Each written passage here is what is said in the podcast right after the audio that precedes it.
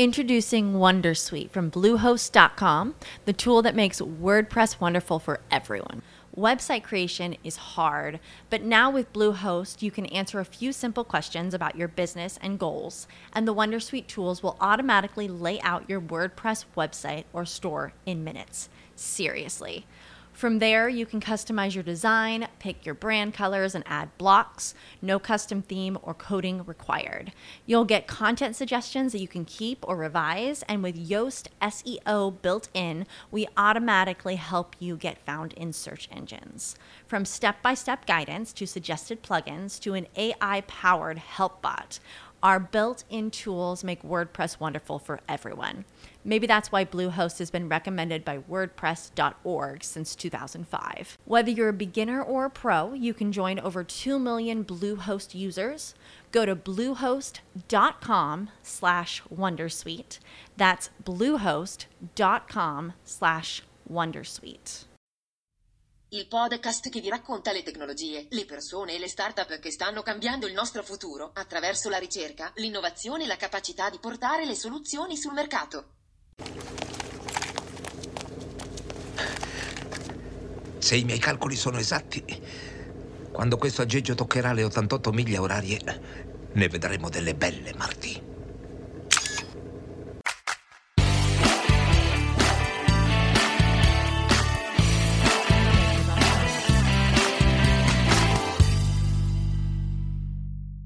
Bentornati a The Future of o benvenuti se è la prima volta che ascoltate questo podcast.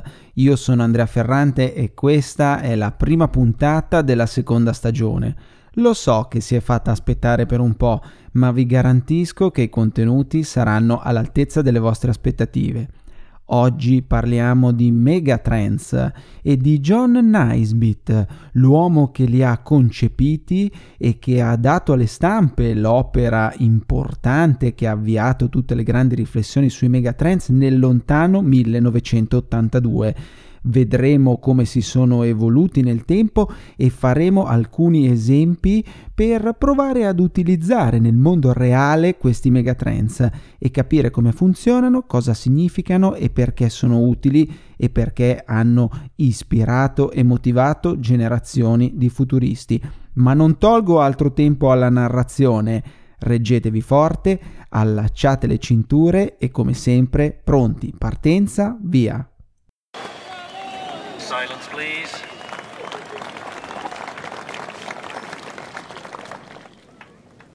La nostra storia oggi inizia nel lontano 1929 a Glenwood, vicino a Salt Lake City, nello Utah, Stati Uniti d'America, quando nasce il nostro protagonista, che per ora chiameremo semplicemente John. John nasce con le stigmate del cambiamento, nasce proprio nell'anno della Grande Depressione quando la borsa crolla e l'economia americana e non solo tracolla, trascinando nella povertà milioni di famiglie. Lo Utah aveva vissuto 30 anni di moderato sviluppo attorno all'estrazione mineraria, per ritrovarsi in pochi mesi con stipendi medi praticamente dimezzati ed un lavoratore su tre disoccupato. Ci vorrà la seconda guerra mondiale per riportare lo sviluppo nella regione. Abbastanza lontana dalla costa, da non essere raggiunta nemmeno potenzialmente dai missili a lunga gittata del nemico e con grande disponibilità di spazio in piano, in pianura, per addestrare schiere di soldati, il governo impianta 14 nuove basi militari nello Utah, portando migliaia di militari a spendere le loro paghe in città e rivitalizzare l'economia. Ricca di materie prime, l'industria mineraria riprende vita per fornire supporto alla costruzione degli armamenti per vincere la guerra. In pochi anni cambia tutto, per poi ricambiare di nuovo. Oggi né le basi militari né l'industria mineraria rappresentano il fulcro dell'economia dello Utah. Ne ha visti di cambiamenti John prima di servire la patria come marine, prima di laurearsi ad Harvard e prima di diventare un dirigente di IBM e Kodak, tra i colossi dell'innovazione della sua epoca. Se siete appassionati o anche solo conoscitori dei megatrends, forse avrete capito che stiamo parlando di John Naisbitt, il loro ideatore. Il termine nasce come titolo di un libro di enorme successo che esce nel 1982. Mentre Tardelli corre matto di gioia per il Santiago Bernabeu e l'Italia alza la Coppa del Mondo davanti alla iconica pipa di Sandro Pertini, il barbuto John Nisbet dà alle stampe un successo clamoroso, che verrà tradotto in 57 lingue e venderà oltre 14 milioni di copie. Megatrends 10 New Directions Transforming Our Lives. Da allora i megatrends hanno sedotto ed ispirato intere generazioni di futuristi. Ma cosa sono esattamente? C'è un modo di definirli con chiarezza e senza ambiguità? Certamente.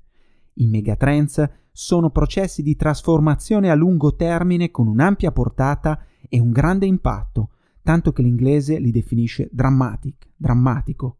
Sono considerati potenti fattori che plasmano il futuro, i mercati e le società.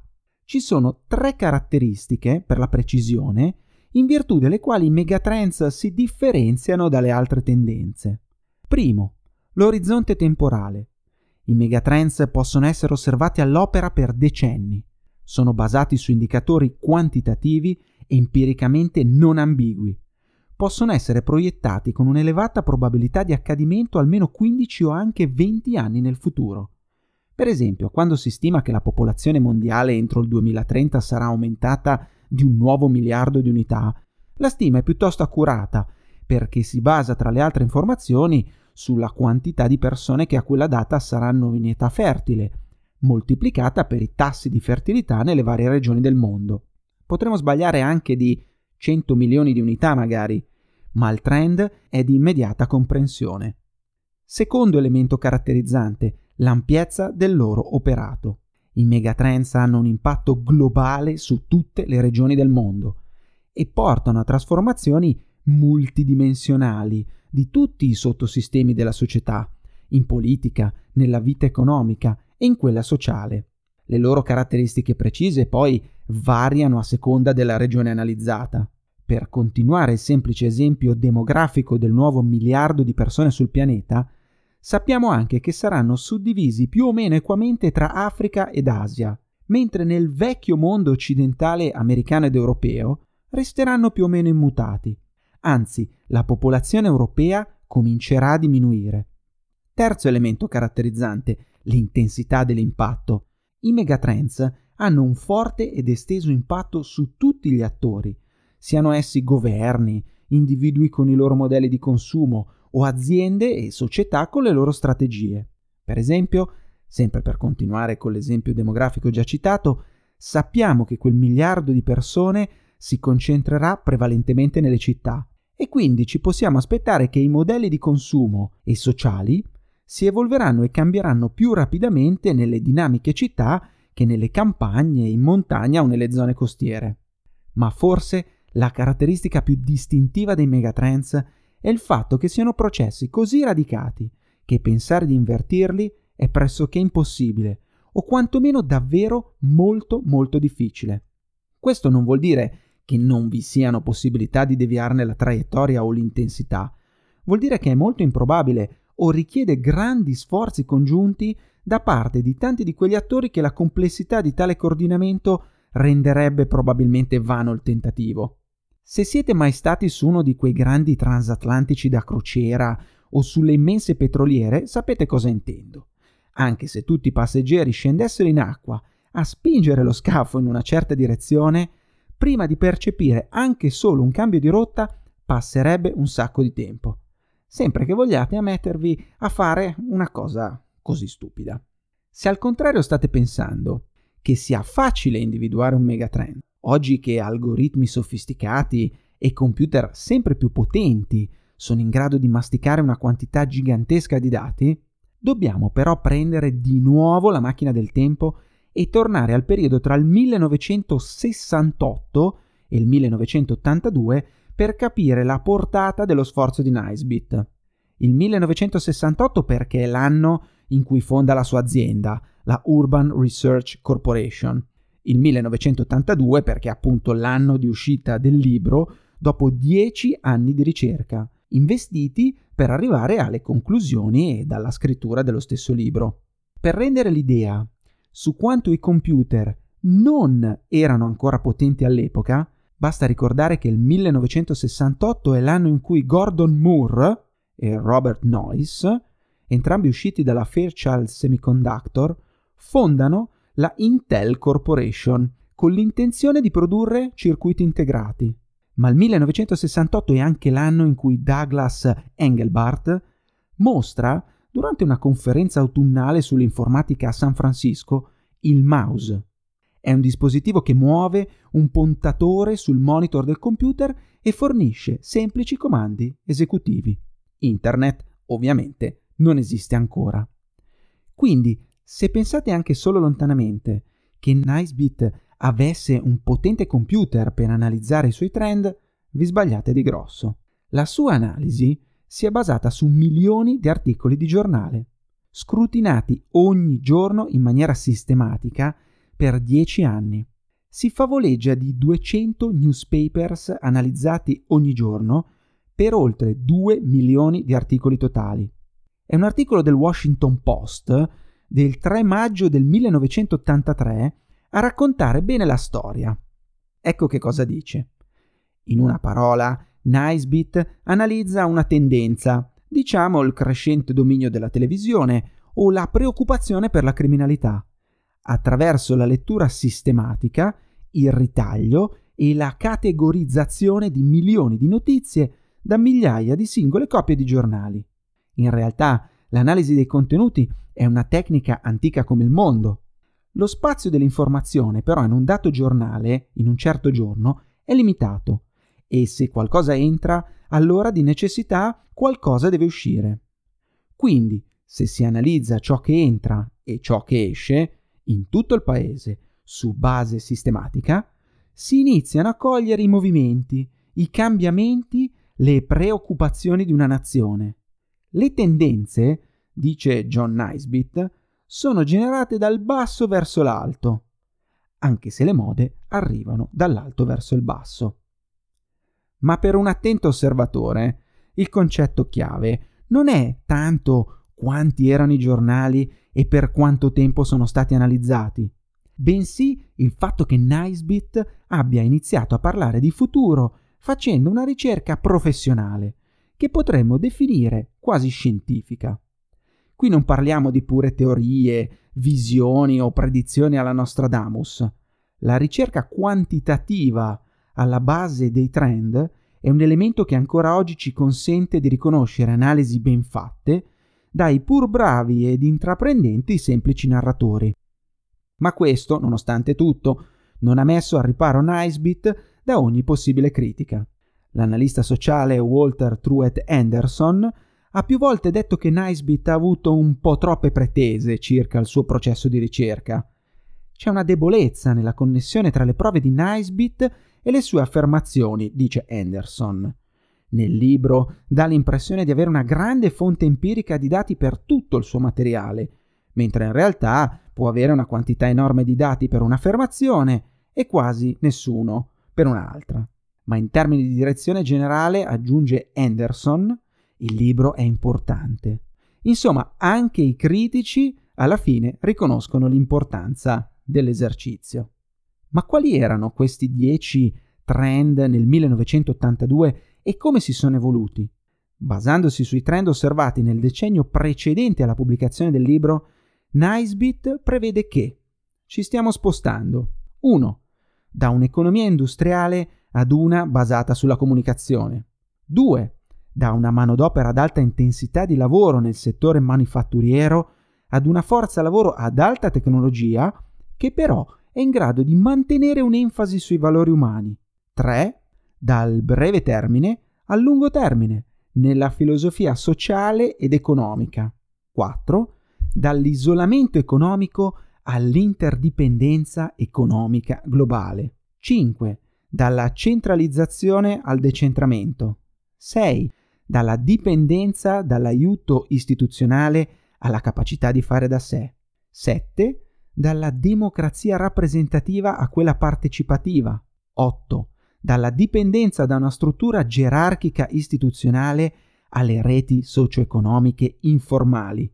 9. Da nord-est a sud e ovest, lasciandosi alle spalle la vecchia industria nelle città. 10. Da una società con un numero limitato di opzioni culturali ed economiche ad una con molteplici opzioni sociali.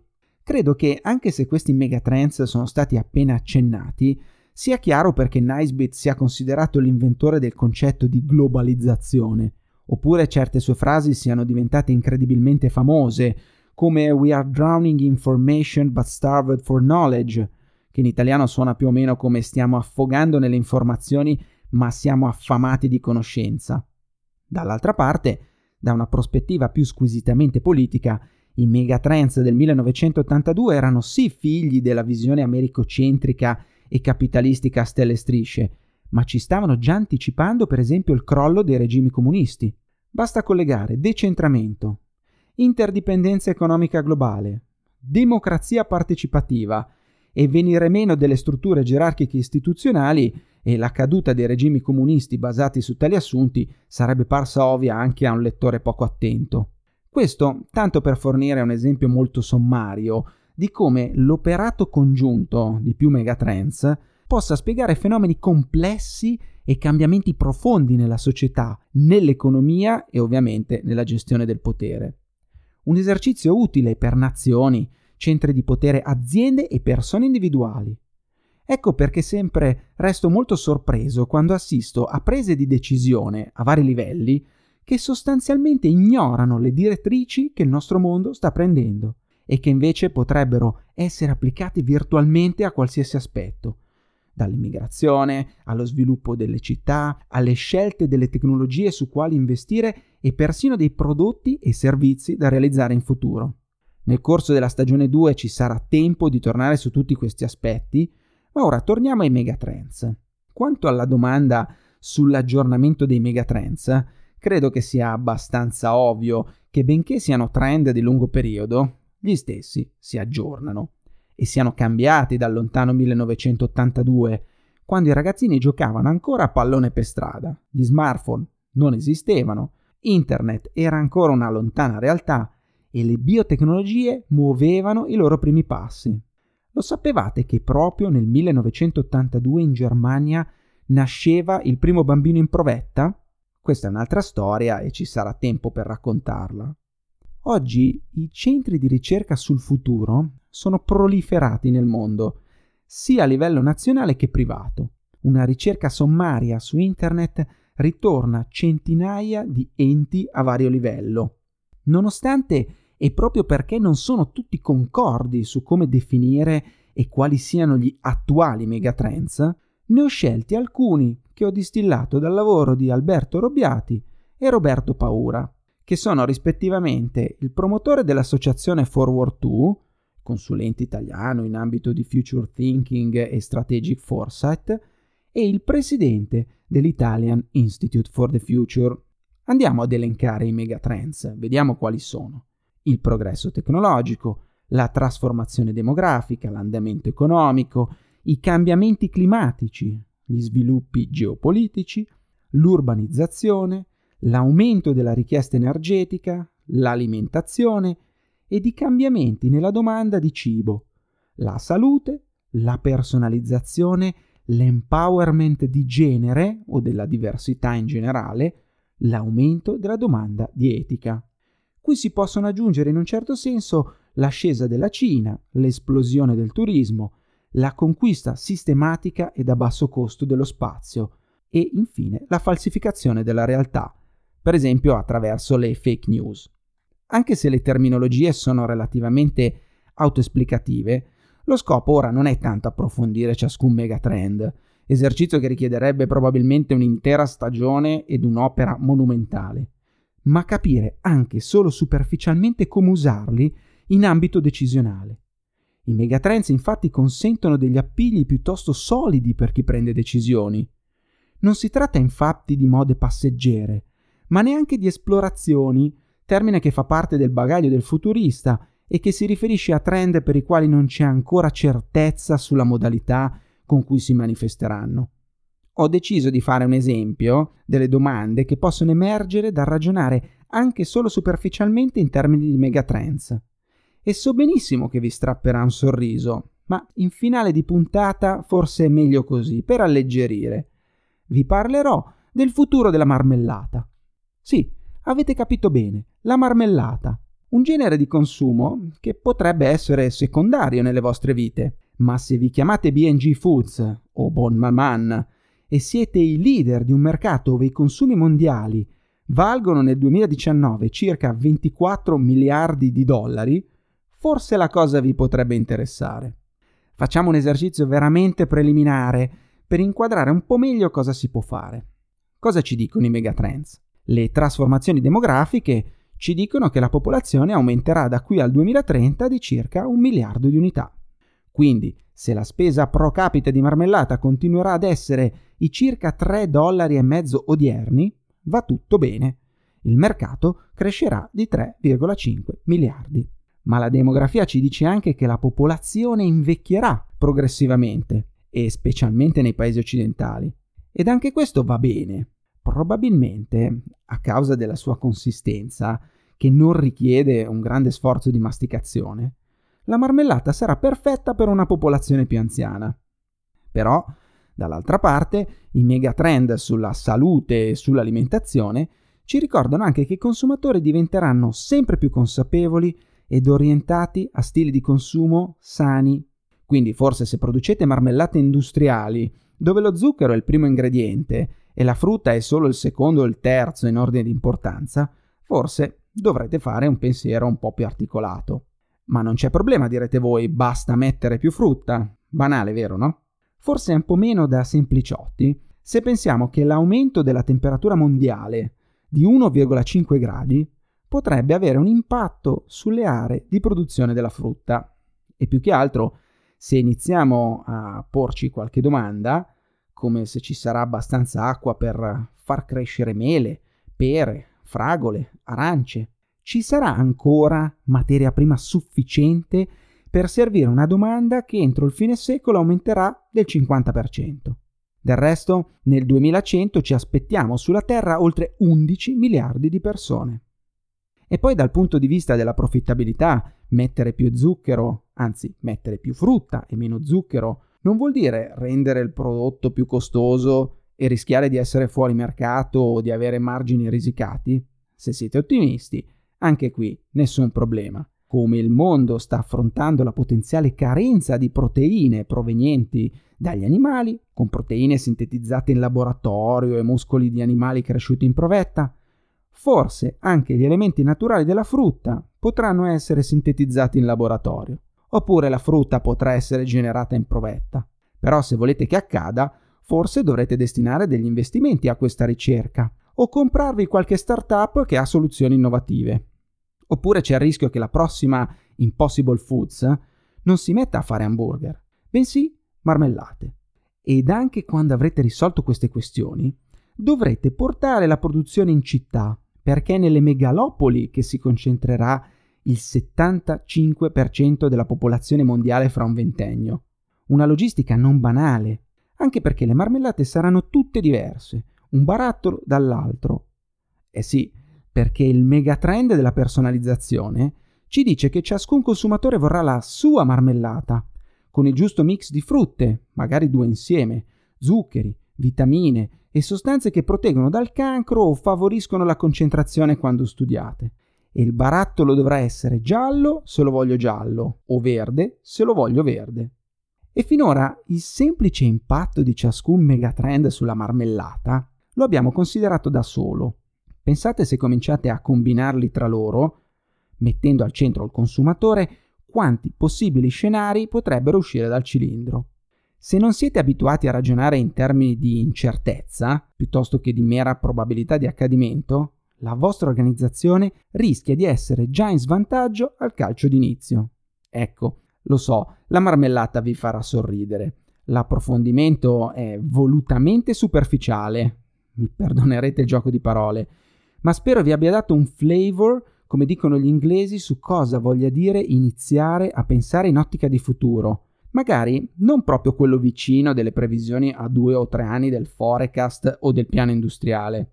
E pensate, se la marmellata diventasse, grazie ad un perfetto marketing, il nuovo bene di consumo, simbolo dell'emancipazione delle donne africane o quelle indiane, che vogliono imitare quelle occidentali, pensate se accadesse, ovviamente è una battuta, ma se capitasse non avreste nemmeno la capacità produttiva per reagire prima che qualcuno vi abbia rubato una grande quota di mercato, se non ci pensate in anticipo.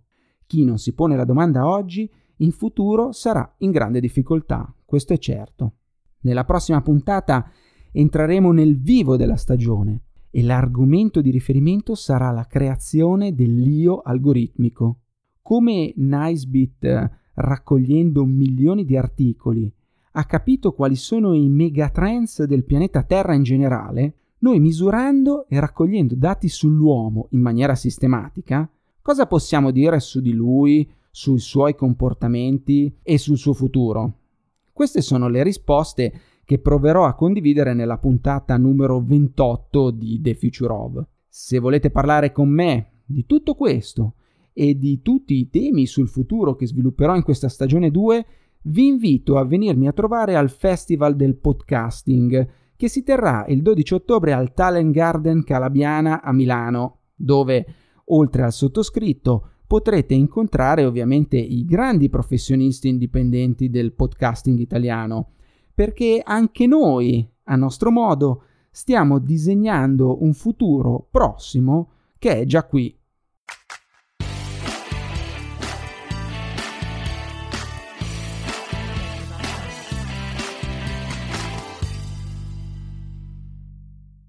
La puntata di The Future of è finita, ma non andate via ancora un istante.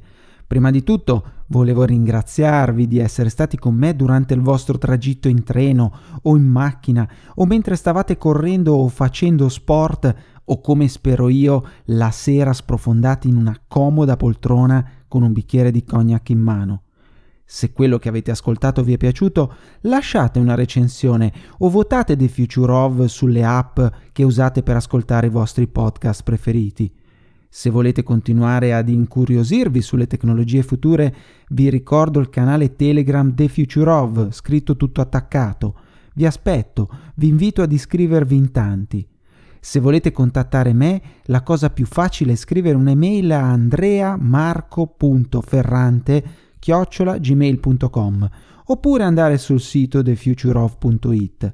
Suggerimenti, spunti, critiche, proposte di collaborazione sono sempre le benvenute. In attesa che esca la prossima puntata, suggerite The Future of ai vostri amici. L'apprezzamento ed il passaparola sono la migliore soddisfazione per me e per questo progetto di divulgazione. Every day we rise. Challenging ourselves to work for what we believe in. At U.S. Border Patrol, protecting our borders is more than a job, it's a calling. Agents answer the call, working together to keep our country and communities safe. If you're ready for a new mission, join U.S. Border Patrol and go beyond. Learn more at cbp.gov/careers.